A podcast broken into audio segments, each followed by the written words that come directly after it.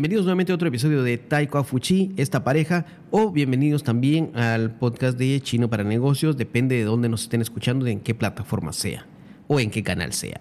Bienvenidos nuevamente.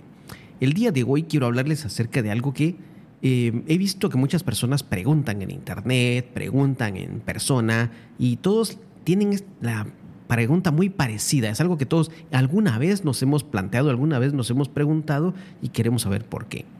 Para las personas chinohablantes que nos están escuchando, este episodio será en velocidad, es para estudiantes de nivel B1, B2, o sea, no será mi velocidad normal, pero voy a tratar de hablar eh, un tema un poco más serio. Eh, el tema es, por ejemplo, no, no, no, por ejemplo, el tema es, las personas preguntan, ¿en cuánto tiempo voy a dominar un idioma? No importa si estás hablando de español o chino ruso, cantonés, coreano, griego, inglés, italiano, no importa. Muchas personas siempre preguntan en cuánto tiempo voy a dominar el idioma o en cuánto tiempo llego a nivel B1. Muchas veces se le dice, dependiendo del idioma, por supuesto. Por ejemplo, para hacer números, le decimos, eh, tienes que estudiar unas 220 eh, horas para llegar a un cierto nivel B1 y las personas dicen, ¿tanto? Pero no hay algo que sea más rápido.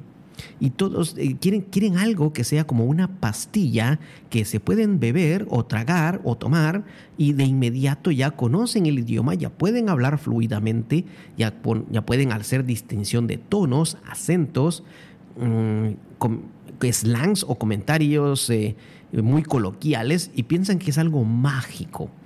¿De dónde viene esta creencia de creer que las cosas se pueden aprender como por arte de magia, como por un chasquido de dedos o por tomarse una pastilla. Me parece que esta idea, esta creencia, puede venir por las películas. Sí, así es, las películas. Por ejemplo, hace unos 20 años, más o menos quizás, eh, salió la, la serie de películas Matrix. No estoy haciendo publicidad, no estoy haciendo publicidad. Pero en estas películas, por ejemplo, el héroe de la película Neo, el héroe de la película, quería aprender karate, quería aprender judo, quería aprender a, em, cómo manejar, cómo pilotar un helicóptero y solo decía a alguien del otro lado de la línea, necesito aprender a usar este tipo de aparato, necesito aprender esta nueva, este nuevo tipo de arte marcial. Venía la persona desde afuera del sistema, afuera de la Matrix, y lo que hacía era bajar como un programa, bajar una programación, como una actualización al cerebro de la persona y en cuestión de segundos ya conocía, ya sabía cómo pilotar un helicóptero. Incluso lo mágico era que sabía ya los movimientos de judo, sabía ya los movimientos de karate y no solo los movimientos, no solo tenía el conocimiento, sino su cuerpo ya estaba automáticamente adaptado al movimiento que requieren estos ejercicios. Era algo mágico, no, no era solo descargar un conocimiento, sino le afectaba todo el cuerpo, según la película, y ya podía moverse, ya tenía la fuerza, ya tenía la habilidad motora, psicomotriz, de poder hacer estos movimientos, de poder hacer esta, eh, practicar este arte marcial.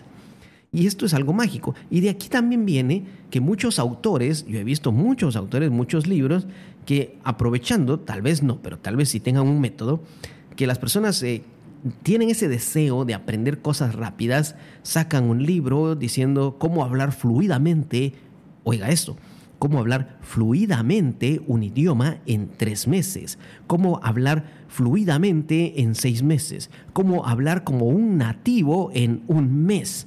Este me lo inventé.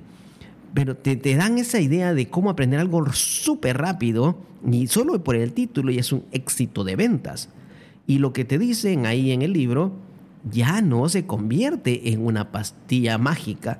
Te dicen que tienes que meterte totalmente en el idioma, lo que se llama una inmersión total en el idioma, vivir el idioma, no solo leerlo, no, vivirlo, vivir el idioma, eh, poder practicarlo día a día, estar en un ambiente o crear tu propio ambiente donde tengas, te veas obligado a leer, escuchar, hablar o escribirlo.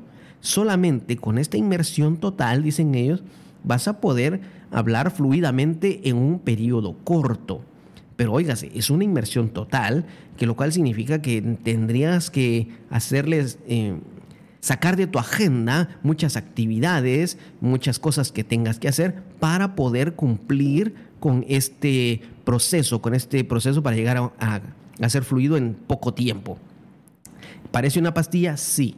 Ahora, también he visto cambiando de tema, muchas personas van a un gimnasio, y esto lo he visto, yo estaba ahí, eh, o el mismo entrenador me lo contó, que llegó una persona más gordita que yo, una persona más gordita que yo, y le dijo al entrenador, mire, tengo esta foto, una foto, le presentó una foto de un tipo musculoso, mm, bien definido el cuerpo, los pectorales, el six-pack en el estómago, y le dijo, mire, este es esta es mi meta.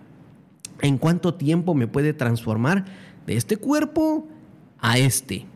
El entrenador lo vio y le dijo, bueno, con el ejercicio adecuado, con la dieta adecuada, porque, oígase, también hay dieta, no solo ejercicio, hay cosas extras aparte de la clase, le dijo, es posible que en un año o en año y medio podamos estar acercándonos a esa meta si sigues el ejercicio y la dieta adecuada para esto. No le dijo cuántas horas, pero obviamente me imagino que era un ejercicio de todos los días. Ya solo decir la dieta ya es algo de todos los días también. Y el, y el tipo le dice, ah, tanto tiempo, ¿no tienes algo más rápido de tres meses? De tres meses para transformar tu cuerpo. Eh, por un momento dije yo, ¿en serio le dijo eso? Le pregunté al entrenador, sí. Eh, quería algo de en tres meses. ¿Y qué pasó? Pues le, le dijo que no, que puede probar en otro lugar, pero no puede hacerlo en tres meses porque es un proceso muy fuerte. Y entiendas, incluso los doctores no te, no te recomiendan perder peso de una forma tan rápida o ganar músculo de una forma tan rápida que no sea natural, porque eso afectaría a tu salud. El entrenador profesional, pues le estaba diciendo, eh, calculando el, ejercicio, porque sabe, le vio lo gordito que, lo vio lo gordito que era, entonces tenía que calcularle el tiempo que iba a hacer para quemar toda esa grasa, para que su cuerpo se adaptara a la nueva forma de ganar músculos y obviamente ayudándose con la dieta. O sea, hay un proceso extra que no solamente es la clase. Lo mismo pasa con un idioma. Hay cosas extras que no solamente, que son aparte de clase, que tienen que correr ya por tu propia cuenta. Así como alguien que quiere bajar de peso súper rápido, tiene que hacer algo fuera de la clase, del entrenamiento en su casa, como lo que es la dieta, también para aprender un idioma hay cosas que tienes que hacer fuera de clase, no solamente en clase. Una vez también tuvimos un alumno que nos dijo, mire, es que yo quiero aprender rápido, yo quiero llegar a B1, que él quería llegar a B1 en tres o cuatro meses.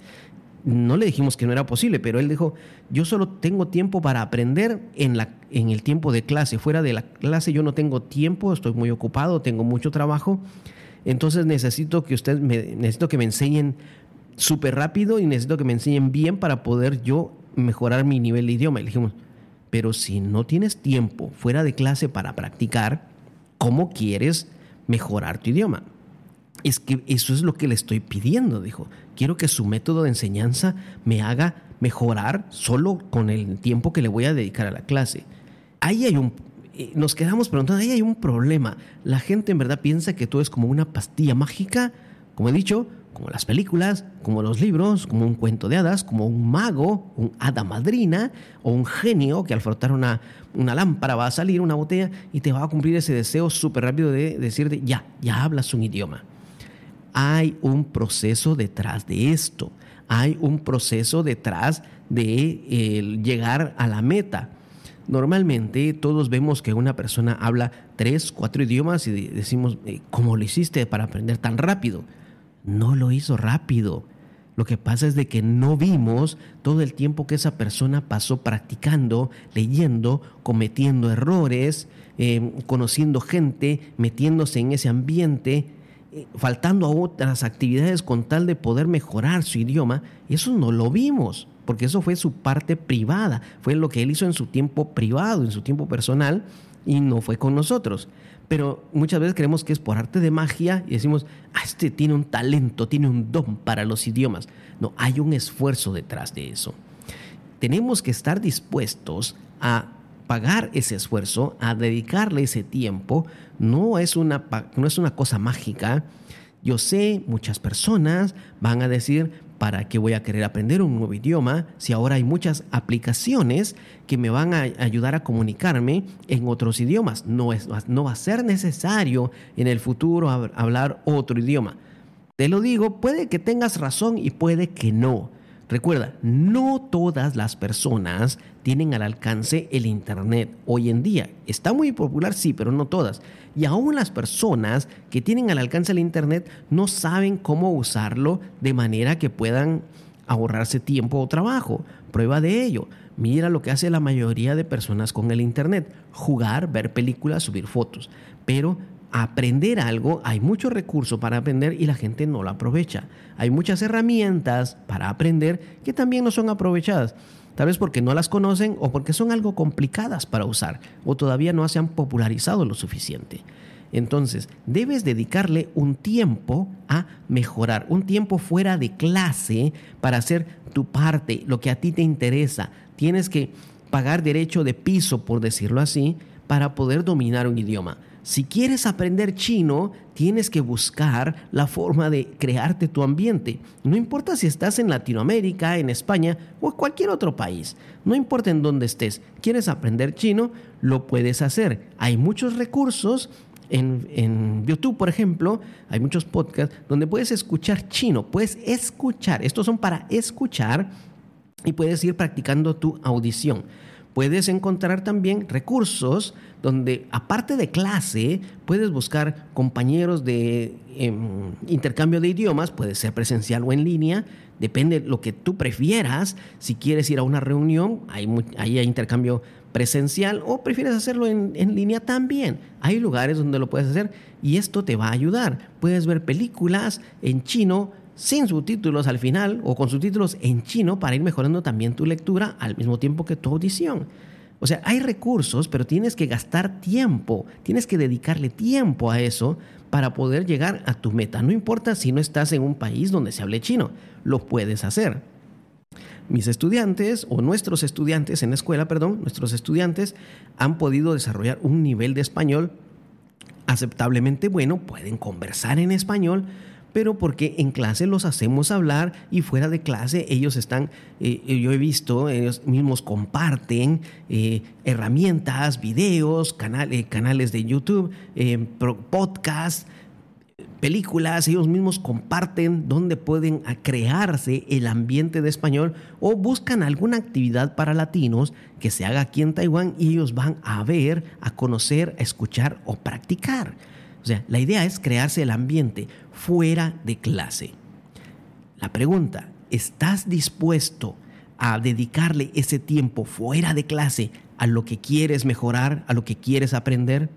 Si quieres aprender un idioma, ¿estás dispuesto a dedicarle ese tiempo fuera de clase para buscar las actividades necesarias para mejorar tu nivel de idioma? Si estás aprendiendo guitarra o piano, fuera de clase estás dispuesto a dedicarle tiempo a practicar, a que te duelan las manos, los dedos, no sé lo que vas a tocar, para dedicar ese tiempo para practicar, es un tiempo que debes dedicarlo sí o sí porque el maestro no va a poder estar contigo fuera de clase. Su trabajo, por muy bueno que sea, se va a limitar al momento en que termina la clase. Fuera de eso, no está contigo, no te va a poder vigilar, no te va a poder estar enviando mensajes, ya hiciste la tarea, recuerda hacer esto. Eso ya es parte tuya de ya te corresponde a ti, ya no es su obligación. Él ya cumplió con enseñarte. Podrá quizás enviarte un recordatorio, pero no va a estar contigo para decirte, deja lo que estás haciendo y empecemos a estudiar. Son diferentes cosas. Es un compromiso, es algo de tu parte que tienes que poner para mejorar el idioma. Recuerda, no es una pastilla, pero no es imposible. Con dedicación lo puedes hacer. Si tienes el método adecuado, lo puedes hacer. Si buscas la forma de crear tu ambiente, lo puedes hacer. Así que, ¿estás dispuesto? Si estás dispuesto, adelante. Y si no, pues recuerda, no es lo mismo decirle a alguien, ah, mi sueño es tocar algún día la guitarra como usted, y que esta persona te diga, eso no es cierto. Si fuera cierto, estarías practicando todos los días, pero no lo haces. ¿Crees que este episodio te ha sido de utilidad? Compártelo con tus, con tus amigos, con las personas que están estudiando algo, si los quieres motivar, si sabes que están pasando por ese proceso de gastar tiempo. Recuerda, hay luz al final del camino y lo van a poder lograr. Hay algo detrás, hay un premio que los está esperando. Compártelo este episodio con ellos, compártelo con alguien más que esté interesado en aprender algo nuevo y no esté muy seguro de poder dedicarle tiempo, sabrá que lo va a tener que hacer. Si quieres saber más sobre los cursos que ofrecemos en nuestra escuela, visita nuestras redes sociales, Yuinfei, Conquer Language, Fuchi, así nos encuentras. Nos puedes buscar en redes sociales también, en nuestras redes sociales, perdón, en nuestra página web. Puedes consultar con nosotros si quieres estudiar español o chino. Eso ha sido todo por hoy. Yo soy Fernando. Nos vemos en el próximo episodio. Adiós.